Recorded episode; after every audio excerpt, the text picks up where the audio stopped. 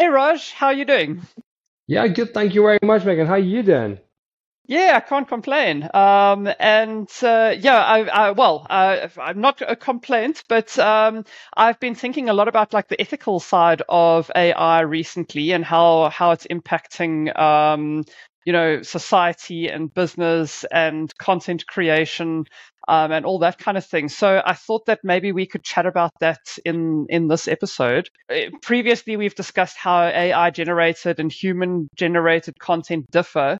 Um, maybe you could kick us off by kind of outlining: Is there a scenario where one is fairly preferable. Um, I would imagine, you know, in, in terms of uh, human value, there's a lot to be said, but there is obviously space for AI um, uh, generated content as well. So, do you want to kick us off by by telling us where AI fits in and where it is better than human content?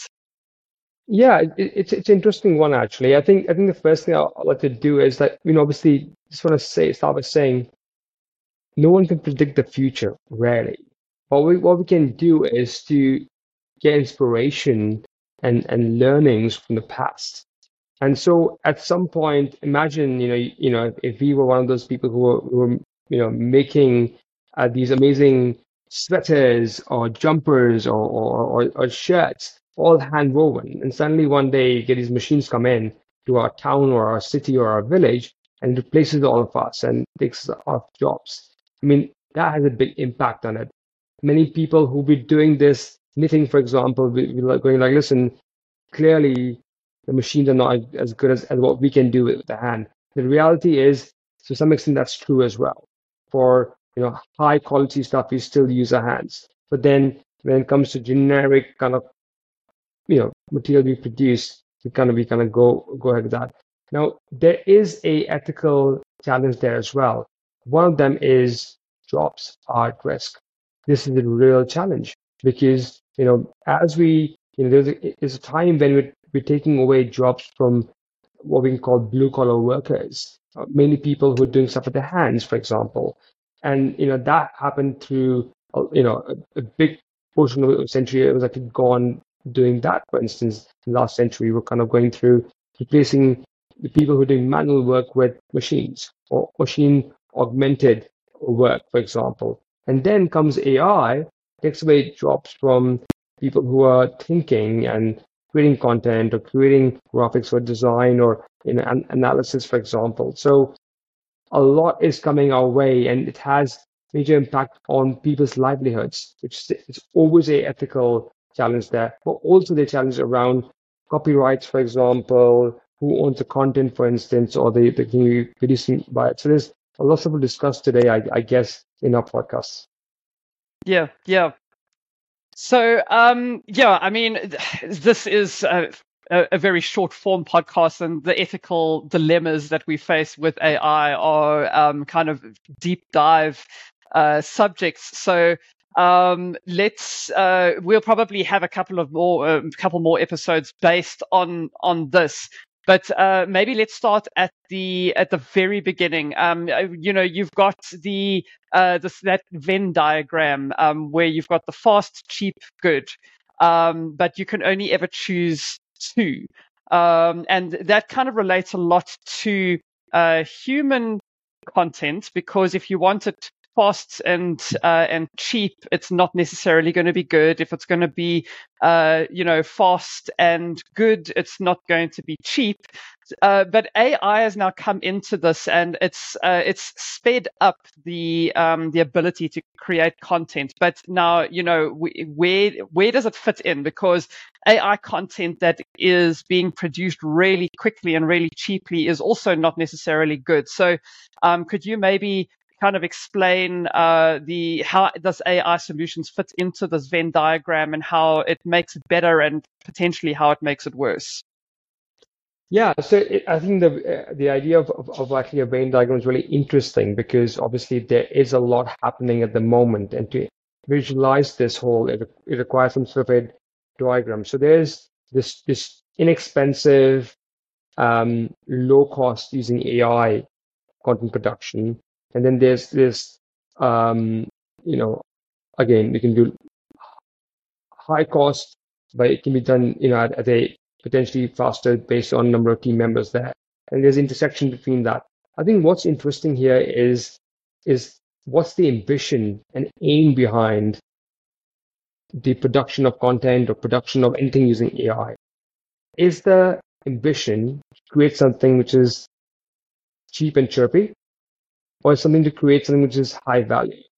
And again, this comes down back to the same analysis analogy I used before, which is comparing it with what is out there with manual production. You know, when we talk about the the Bentleys, talk about the the Gucci's, all these are hand produced in the in the majority. This obviously there is a machine augmented bit of work there always, but a lot of that is hand produced and high quality is associated with handcrafted things. Mm. That's true even with AI as well. If you look at AI, it can do a lot of analysis for us. It's great for intelligence, but it's not good to customize to be super creative on its own. It is a, in some ways, a what I call an intelligent knowledge base. So you can take the knowledge base and you apply it to it, but there are elements of it which are which are very difficult to replicate with AI. And if I go into a little bit deeper into the subject matter, people talk about this AGI, which is which is, stands for artificial general intelligence, basically replicating the whole human mind into uh, a, a tool or AI, for example. That in its true form is still many, many years away. I heard someone say recently, maybe 20, 30 years away from, from happening in reality. Again, no one knows. It might happen sooner, but there is an element of this being later in the stage of evolution. Saying that, there is a lot of evolution happening uh, nowadays. I mean, just recently, if you, if you follow the ChatGPT 4 OpenAI, they just launched this great tool to analyze. You can upload images, you can upload audio, and you can analyze all of that and it can give you responses to it. I mean, that's a great next step in the evolution of AI. And then there's mm-hmm. all the other guys like Pi and Anthropic and, and all the other guys doing different different things. I think the impact of that is going to be felt in every industry, especially the ones which are in the in, in the semi-creative uh, as well as service industry as well. Yeah, yeah. Now, to obviously bring it back to the, the kind of ethical dilemma, um, I think that there's two kind of arms to this dilemma. And the first is, um, you know, the, the data that these things are being trained on, and then what people are, you know, using them to do. And then the second arm is um, what you mentioned before, how people are potentially being replaced by AI and and how business is tackling that challenge.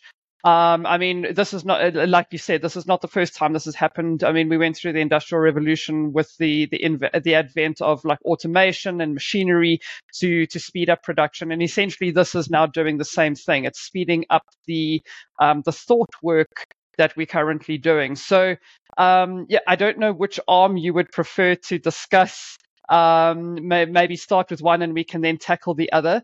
Um, but I mean, obviously, from a business perspective, there is um, there's concerns from the ethical perspective on, on through both of these arms, both the um, the content production and uh, what the the content or what the, these models are actually being used to do, and then um, you know dealing with the people aspect as well uh, within the confines of your business. Yeah, yeah. I mean, it's really interesting because when we use the existing copyrighted content to train AI, and just to kind of go back, go back a little bit, AI is very intelligent because it's been trained and inputted data with from different sources. Pretty much all of Google is probably used to kind of train, and obviously, it's obviously before it goes inside the, the machine, we sanitize the data a little bit. We make sure that it's ready to kind of go in when the best data then kind of goes in. So there's a lot of data being used to to effectively create the AI. Now that's that's really interesting because some of this data is proprietary data owned by companies. Mm. There's, for example, to to create if you go to Midjourney or you go to Bing Images, which uses DALL-E, DALL-E 3, which is OpenAI's tool, you can enter Van Gogh style of, of painting and it will just create any image which you want in that style. So mm. clearly Van Gogh, you know, had been alive and won't be really happy about that. Uh, it's it's not something which they, they you know they, they, they thought they're going to happen with their with their style of, of create creativity, but it is what's happened. We have used that other data, and because especially with with text, for example, it's really hard to know which which content is owned by whom, um, and so the output of the AI when you when you say remix, lack of a better word, remix the content, taking content A and B and make it a version C, the C content is not copyrighted because it's not you can't claim it's part of A or part of B. But there was a lot of people who have gone behind to create that content mm-hmm. in the first place, A and B. So there's there is an a ethical issue there. Some companies are better at analyzing and using that that data and talking about it.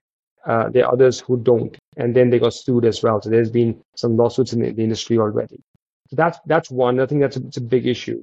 I think the other one obviously mentioned about is you know job losses and people losing their, mm. their livelihoods. And there is a discussion about having a, a, basic income for everybody on the planet, so that we all you know can sustain our lives basically, and then we can add value. Then obviously we we earn more. That's the mm. second one. Third thing that I think is really interesting is is about when using AI within our our, our, our businesses, our companies, where do we draw the line? You know, where do we draw the line about how much AI should be used and how much of, of you know, because at the moment we don't have any, any regulatory body really coming in into AI. There talks about it.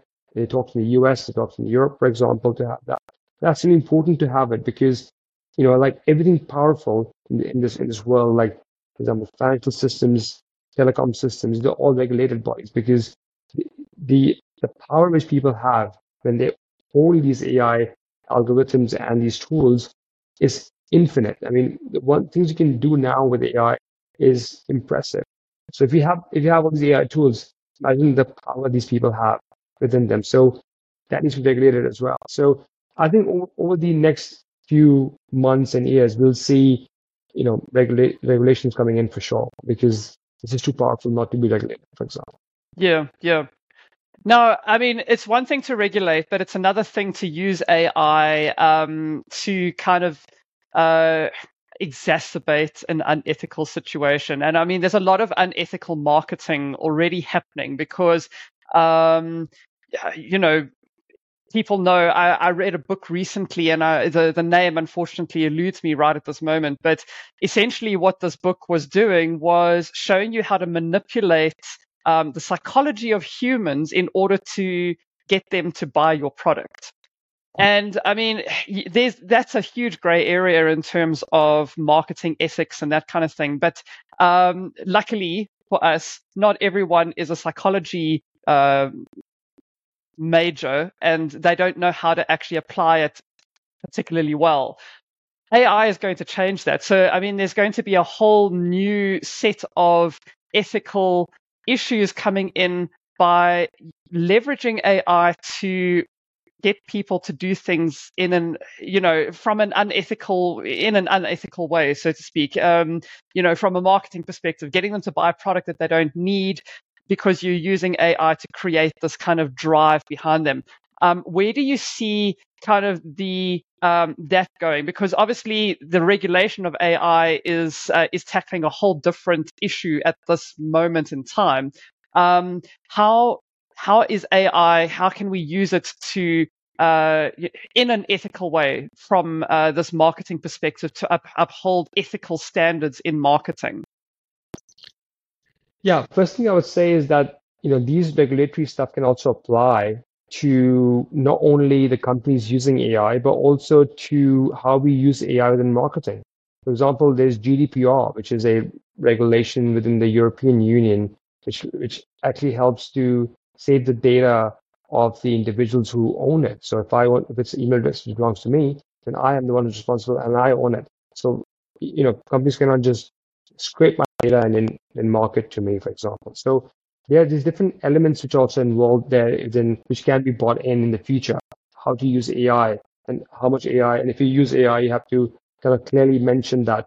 Similarly, for example, it's happened with cookies as well. Now, if you have cookies on your computer, the website have to kind of inform you that there's cookies being uh, dispatched and set on your computer as we as we use the website, for example, or the app, for instance. So that that's one one thing which is, which is possible. But the the reality is that's a really scary part. In, you know, people impersonating other people, for example, people analyzing data through AI. I mean, just to give you an example, the other day, um, this real story. I, I, met one of my friends at, at the airport, and it was just two of us. We, did, we took a selfie as we always do, and we just kind of sent it to our partners and say, "Hey, we just we just met each other." And I took a picture, and I wanted to just analyze the data to see if we can figure out where I was. And literally, it was literally like if you know a normal-looking background, with some escalators going down, for example. And I thought there's no chance you could guess where I am. I took a picture and I said, where where are where is this picture taken? And it used the background to analyze that we were an English speaking country because it had English signboards behind. It said that it has escalators which are grandiose in, in nature, must be a train station or an airport. Uh, it, it, probably was not on the ground floor, probably on the first floor. I mean, it did a very good job to figure out where I was based. And if that tool is openly available to everybody, I mean, the the chances of people analyzing people's Facebook, Instagram, TikTok pictures, videos, for example, and then figuring out where they are, who, where they stay, where they live.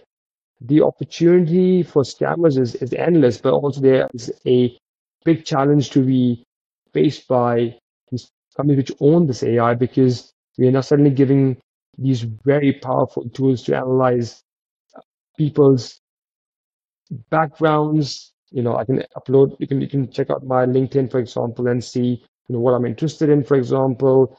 Uh, then I have pictures from Instagram or Facebook to know where I potentially live. And then, you know, do all kind of negative marketing towards me to kind of get me to buy stuff. So it is mm. scary. Mm.